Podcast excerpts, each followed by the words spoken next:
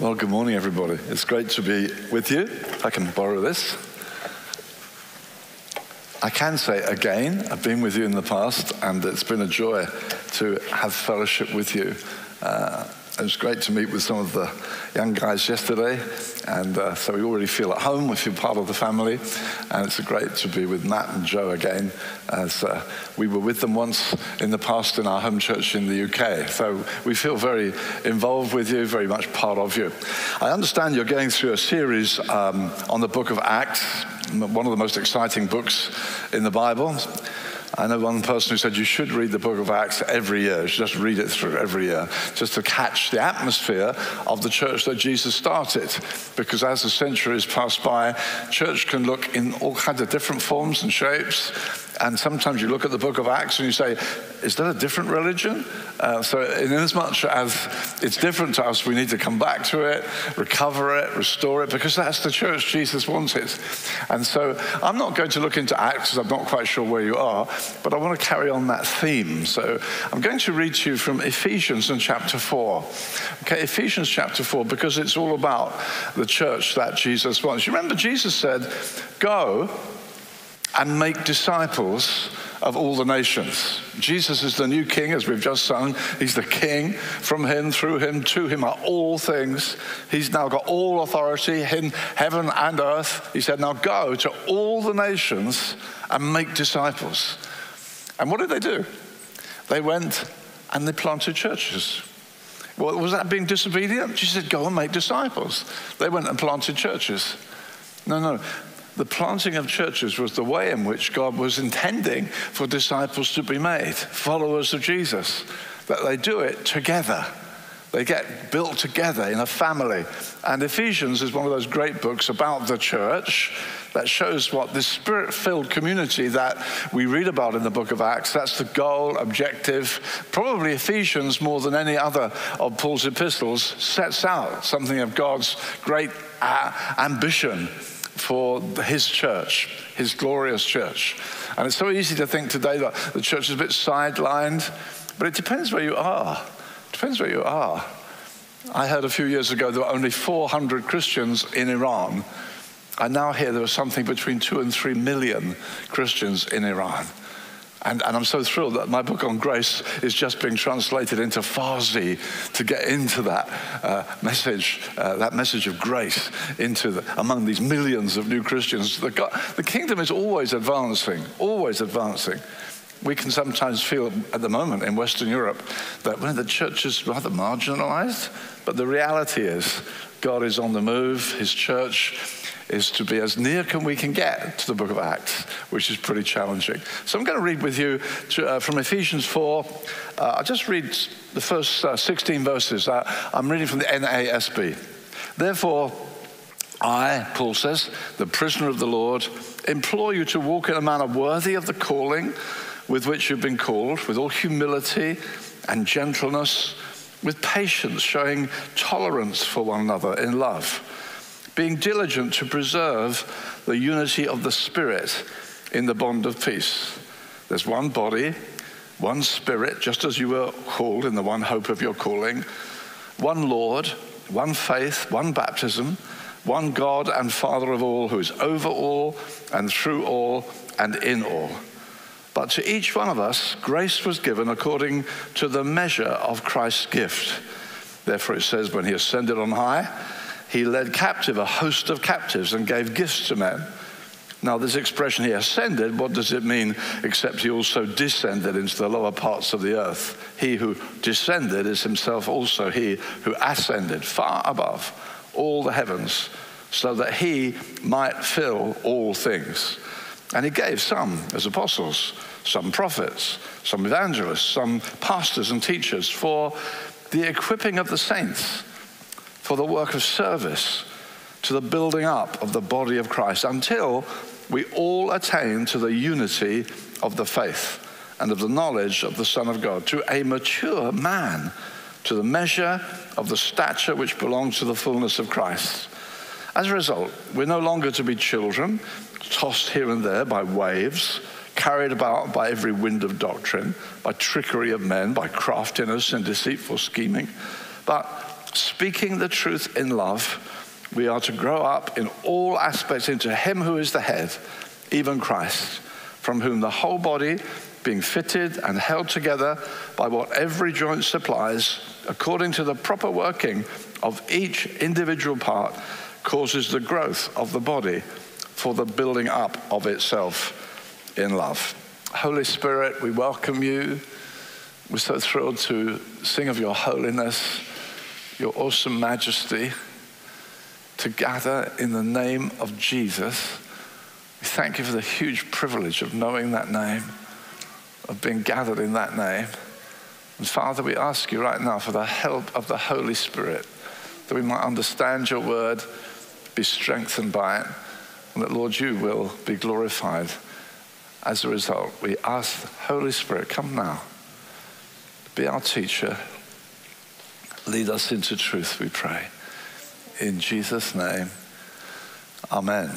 Amen. So, in the book of Acts, you see the advance of the church. You see how people from different nations and backgrounds are being brought to Jesus.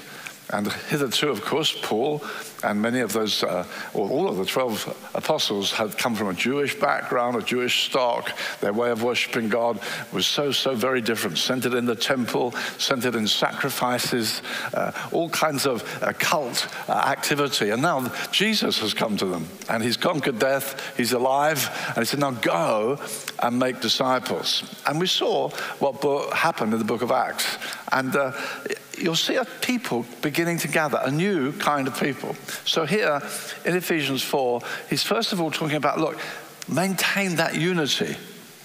You see, we come to it together. We come, it's interesting in the book of, uh, uh, in the epistles, Paul says over 40 times, do things for one another. Now, when I first became a Christian, I started going to a church. I mean, I come from a completely non Christian background, and I started going to quite a large Baptist church with a fabulous Bible teacher. It was very, very helpful. Uh, but it was easy not to know anybody, and honestly, not to even speak to anybody. Uh, just to thank the pastor at the door. In fact, you weren't expected to speak inside the church. Uh, you were given a hymn book, and if anything, you whispered, but you didn't you didn't relate to other people as people. We were there just as listeners to the preacher, which was very good. But he often would say, Don't forsake the gathering of yourself together. In other words, be here next Sunday. Um, don't forsake, be here, be here. But he didn't finish the verse, which says, Don't forsake the gathering of yourself together, but encourage one another encourage one another. And it says, all the more as you see the day drawing near. Things are all heading up to a day, a day of Jesus, the King of glory, when he's going to come again in majesty. And so we need to encourage one another. In fact, over 40 one another verses, which we were doing none of. We didn't even speak to one another. And so here we see no one another, one another. And in this passage, it talks about maintaining this unity of the Spirit because we're going to build one another up. We're to speak the truth to one another. We're to encourage one another. We're to pray for one another. We're to confess our faults to one another. We're to admonish one another. We're in it together. It's a community. God wants his alternative society, another, like another society within the world, another people. And the thing is that they're from so many different backgrounds. So the chapter begins with now look, be gentle with one another be patient with lowliness and gentleness because you've to be a people. Well, to be a people, you can be out of step with one another. You live in a great city, Amsterdam, a massively international, famous, world famous city where we come from all sorts of different backgrounds. And yet, somehow, this verse, this chapter we've just looked at, talks about a body coming together with every member working properly. It's like a functioning body. Like, you know, I step up here, my foot gets me up here, just about, poor old guy, just to get up here. And you know, my mouth speaks, my hands move around. It's a body. And God has got this pattern. Go and make disciples, but do it together, become a community. And you need gentleness with one another. Why? Why is he saying this? Well, it's a unity of the Spirit. You see, dear friends, it's not just we like one another. It's not just, oh, I like her personality, I like his personality. He goes, he's got the same background as I, he studied the same stuff at uni. No, no, no. There's a unity of the Spirit. It's something supernatural. Maintain, Paul says, the unity of the Spirit. And in fact, he says, make every effort.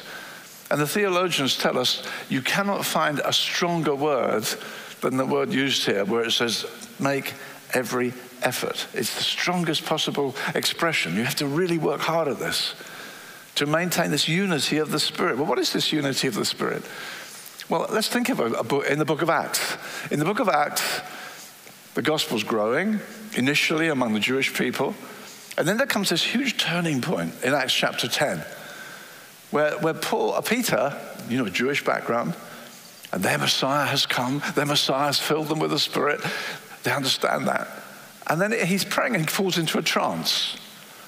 And he sees a sheet coming down from heaven. It's in Acts chapter 10. And the voice says to him, Arise, Peter, kill and eat. And he says, I don't eat that stuff. I'm like, I mean, I'm a good Jew. I've never eaten, I don't, I don't eat those things. And then the vision disappears. Then comes again, second time. Arise, Peter, kill and eat. No, don't touch that. Arise, Peter, kill and eat three times. I said, well, what is God saying to me? I'm a good Jew. I don't eat that stuff.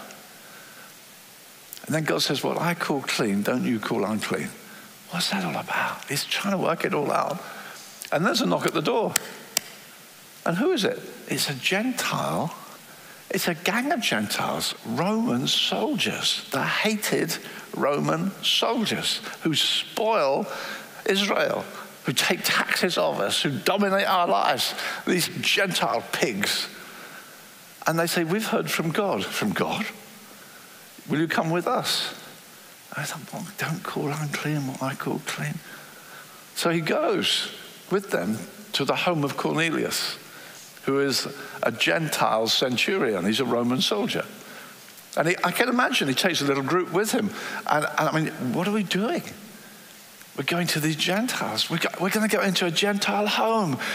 Now, that would have meant in the past unclean. You can't go to the temple. You've been in a Gentile home. What are you doing, Peter? I don't know what I'm doing. I'm following the Spirit. And then he goes into this Gentile home. Oh, it's all unclean, all these Gentiles. And then they say, God spoke to us, told us, send for Peter. He'll tell you the way of life. Wow. This the story is repeated. It's, it's the whole of Acts chapter 10. It's repeated in Acts chapter 11 because Peter, when they hear back at Jerusalem, Peter, what have you been up to? He tells it all over again. So it's in Acts 10 and in Acts 11. It's like, it's like God saying, Listen, I'm expressing something here. It's here twice. Luke recorded it twice, the happening and then the report. What happened? He's, he's in there.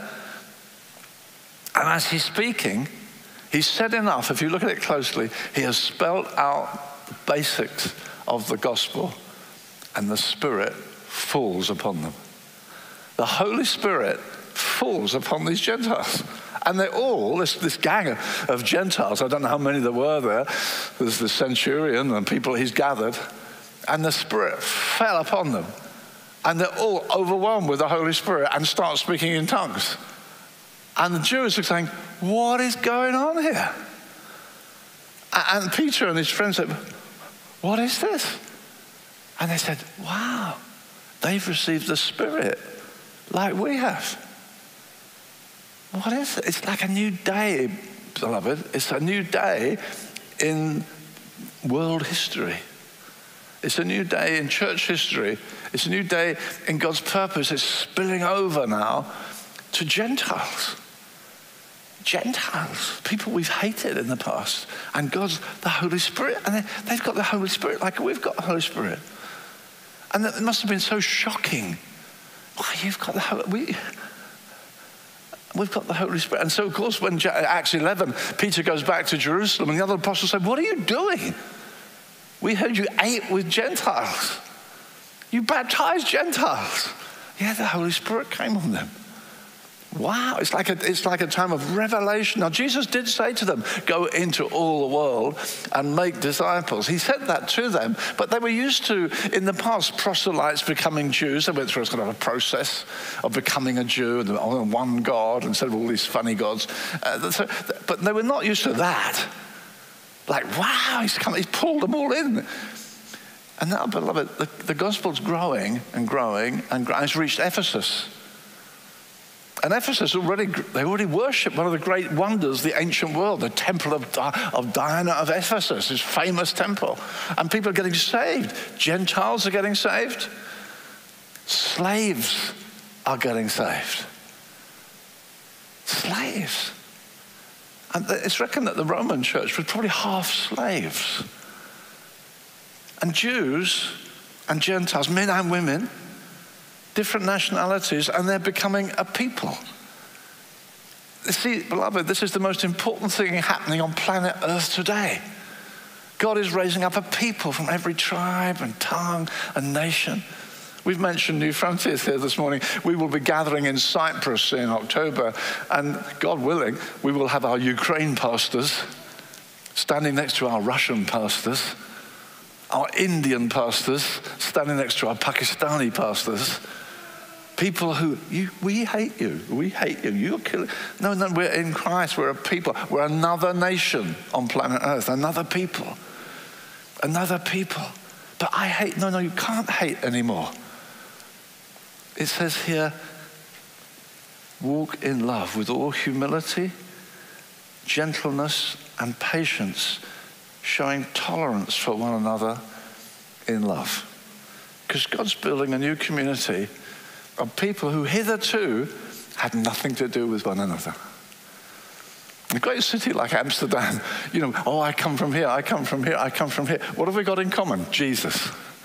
What have we got in common? The Holy Spirit is among us when we stand and we're led into worship, into the presence of this holy God that we've been singing to. All these differences become utterly irrelevant. In the Old Testament, the Israelites started worshipping false gods. They're God's people. They're his holy people. He brought them out of Egypt. He gave them the promised land. He said, Don't worship other gods. And they started worshipping other gods, which meant they were even offering up their children as sacrifices. Stinking religion that was in that nation. They started following it. Horrible stuff. And God kept sending prophet after prophet, warning them, Don't do that.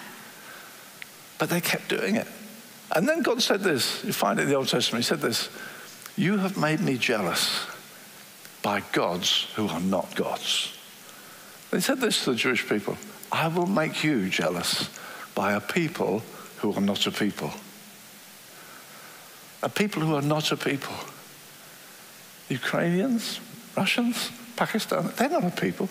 I will make you jealous by a people God's going out of every tongue and tribe and nation, have a people who say, Worthy is the Lamb, who unite together, who have one voice, one purpose. And that's what God's, that's what is beginning to happen through the book of Acts. And here in Ephesians chapter 4, is saying, look, how do we get there?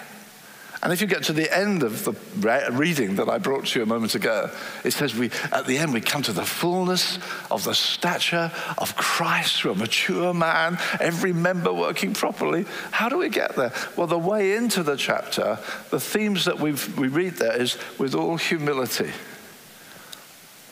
Humility, lowliness. It's something that the Greek culture utterly despised. Utterly loneliness. That's, that, yeah, slaves should be lowly. S- slaves are lowly. Slaves are associated with loneliness. But you're telling me to be lowly as well? Yes. Yes. Lowly. That's foreign to my background. I'm a Greek. I'm a Roman. No, no, no, you'd be lowly as well. Why? Well, we follow a, a Savior who said, I am meek and lowly.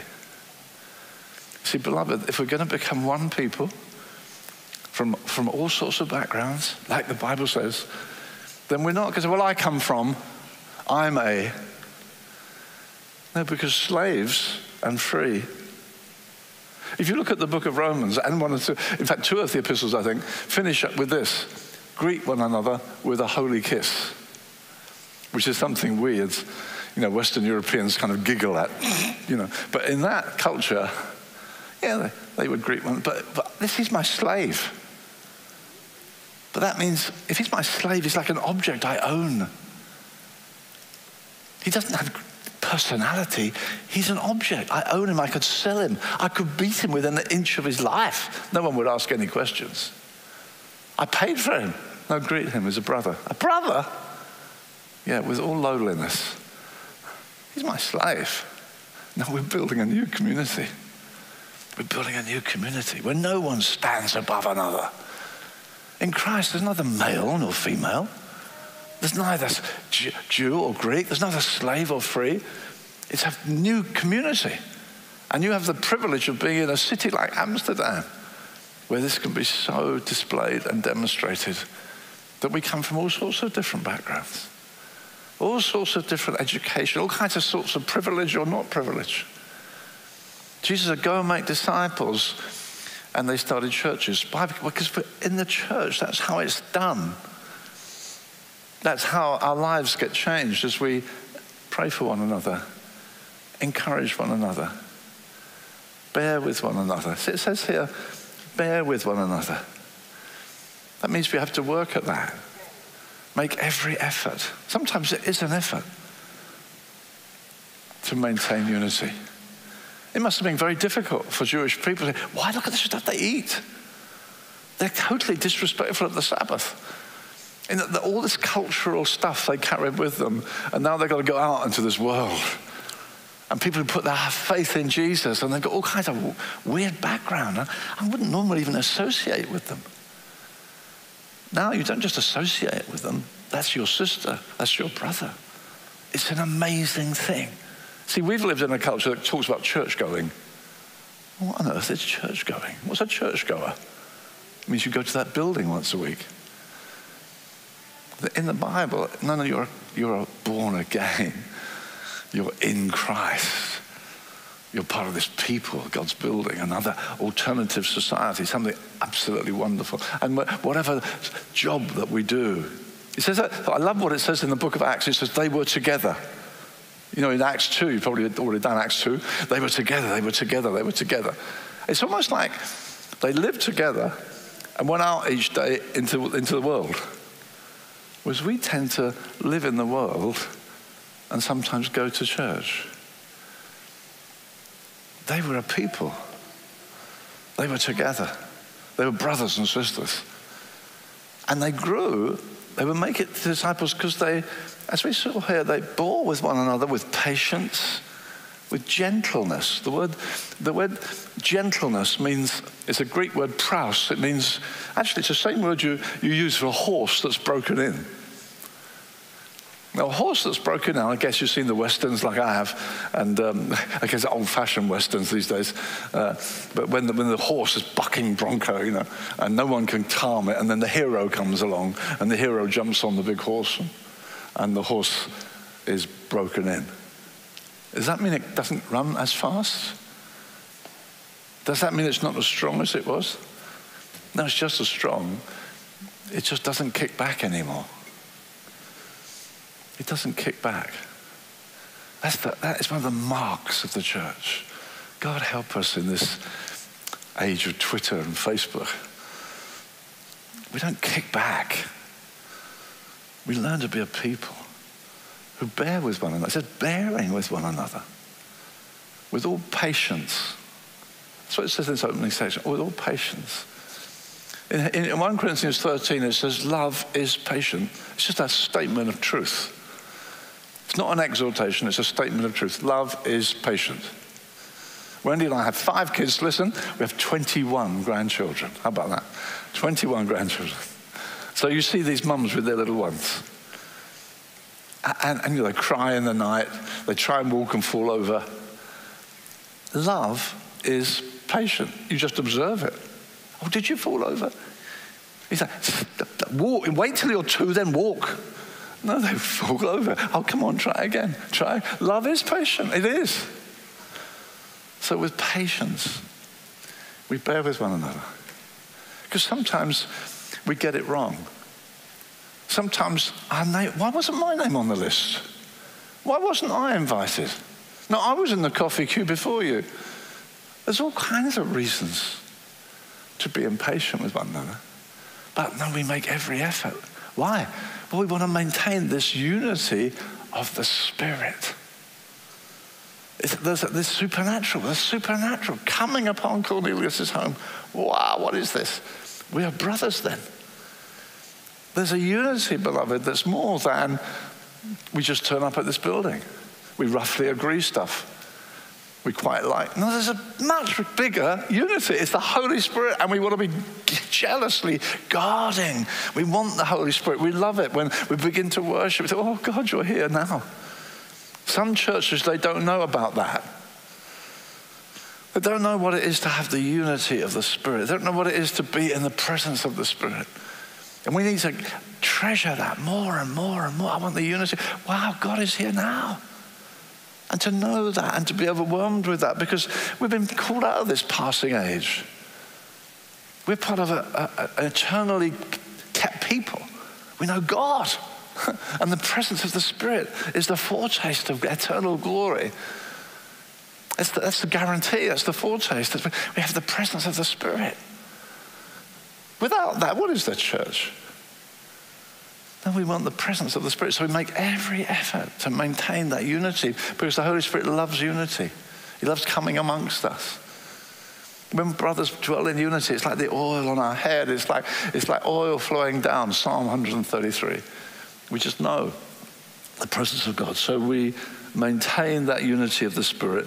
And then just going right down to the end of the reading I brought you, it says also speaking the truth in love. Okay, so you'll find love floods this chapter, bearing with one another in love.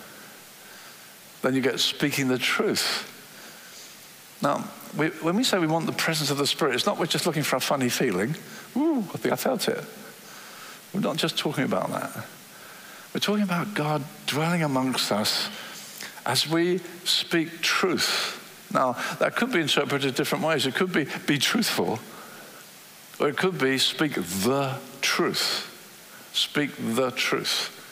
Later on in, Ephesians 4, it says, Don't lie to one another, seeing you're members of one another. Don't lie to one another. You know, I, I fell over about six weeks ago.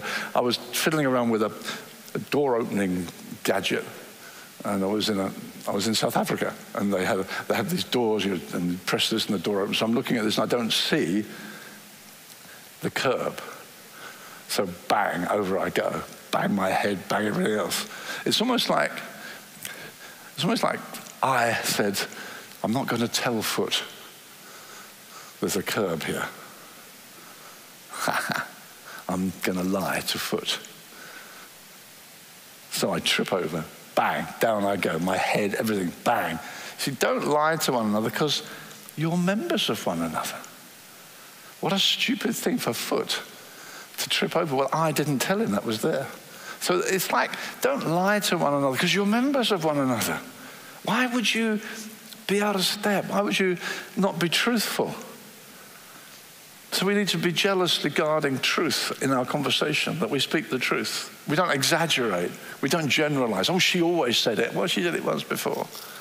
They always, no, they didn't always. It happened, yeah. You see, that's where fellowship can break, when we're not diligent. Because it's easier, it's easier to exaggerate. It's easier to generalize. So no, I'm not going to do that. I want to, I want to maintain unity. I'll speak the truth. I'll speak the truth in love. And also it says in, in, Romans, it says, admonishing one another.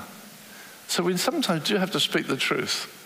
So maybe when we're close enough and we've learned enough from one another, we might, we might feel, I've, I've got enough strength of relationship now. Brother, um, you never seem to bring your wife into the meeting. You never seem to engage her in the conversation. You know, we can start saying things to one another. How dare you speak to me? No, there shouldn't be any how dare you. We're trying to make disciples of one another. We want to try to help one another come to maturity. So we don't launch in with it, but as we build relationally, we love, we may want to speak some truth sometimes that help someone into maturity, fill out their personality that they can't see on their own, but with your help they start seeing. Or it could mean speak the doctrine, speak the truth to one another. And that is also hugely impossible, uh, uh, important. That we speak the theology, the truth, make disciples of one another, speak the truth in love. In love. I then when I first went to Bible college, you know, I was a fairly young Christian in a way, and I'd never before encountered Arminianism and Calvinism. But in the Bible college, it was there. I'd never seen it before. And I mean, they spoke the truth to one another a little bit like tennis players share a tennis ball. What about this? What about anything? Ooh, it was almost like he's an Arminian, he's a Calvinist. Ah, horrible. No, speak the truth. We need truth. We need truth desperately. We grow up as we understand truth, but we speak it in love. If we love one another, you can say anything you like, really.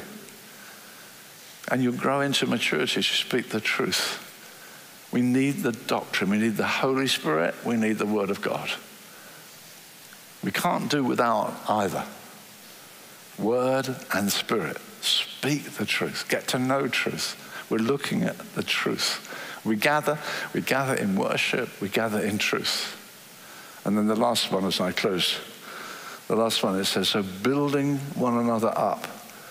It says uh, in verse 15 and 16, speaking the truth in love, we're to grow up in all aspects into Him who's the head, even Christ, from whom the whole body, being fitted and held together by what every joint supplies, according to the proper working of each individual part, causes the growth of the body.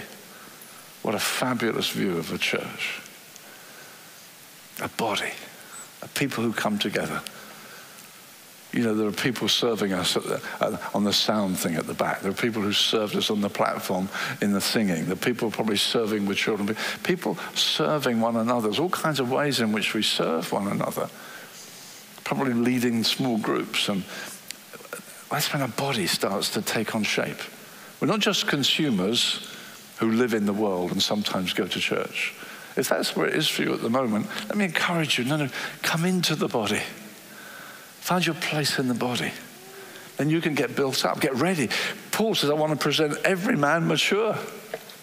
There'll come a day, beloved, when we're all going to be presented to Jesus. Wow, that's going to happen. That is going to happen to everyone. Every one of us will stand before Jesus at the end to give account of our lives. Every one of us. And Paul said, My goal, my goal is I want to present everyone mature. How do I get to maturity? I can't do it alone. I cannot do it alone. That's not what the Bible teaches. I need my brothers and my sisters. That's how I come to maturity. Because, oh, this brother, I learned, I watched his life, and he actually told me at one point, you know, this sister really helped me. We gather, we come together, and the Holy Spirit is amongst us. So Paul's goal here in Ephesians, this classic book on the spirit-filled church, he's saying, come on, let's grow in grace. Let's grow into the knowledge of God. Let's get to know him. That's the word of God. As you go through the book of Acts, let me encourage you week by week, as you look at it, you think, wow, that, this is the Bible church. You know, anything that's drifted away from it, that's church. You're not supposed to, it is, but this is, this is church. This is, this is what the Bible's looking for the fullness of God's presence, the power, the wonder, the growth. Father, help us. Help us to get there. As we dwell in love, with gentleness. The way in, the door into this, verse 16 talks about this amazing church. The way in is through this little lowly door, through lowliness, gentleness, meekness, having a good attitude to ourselves. Then we gain, then we benefit, then we grow. Heavenly Father, thank you so much for this church that you've raised up. I thank you so much for my brothers and sisters here, gathered from so many various locations and settings. Thank you for this great city of Amsterdam.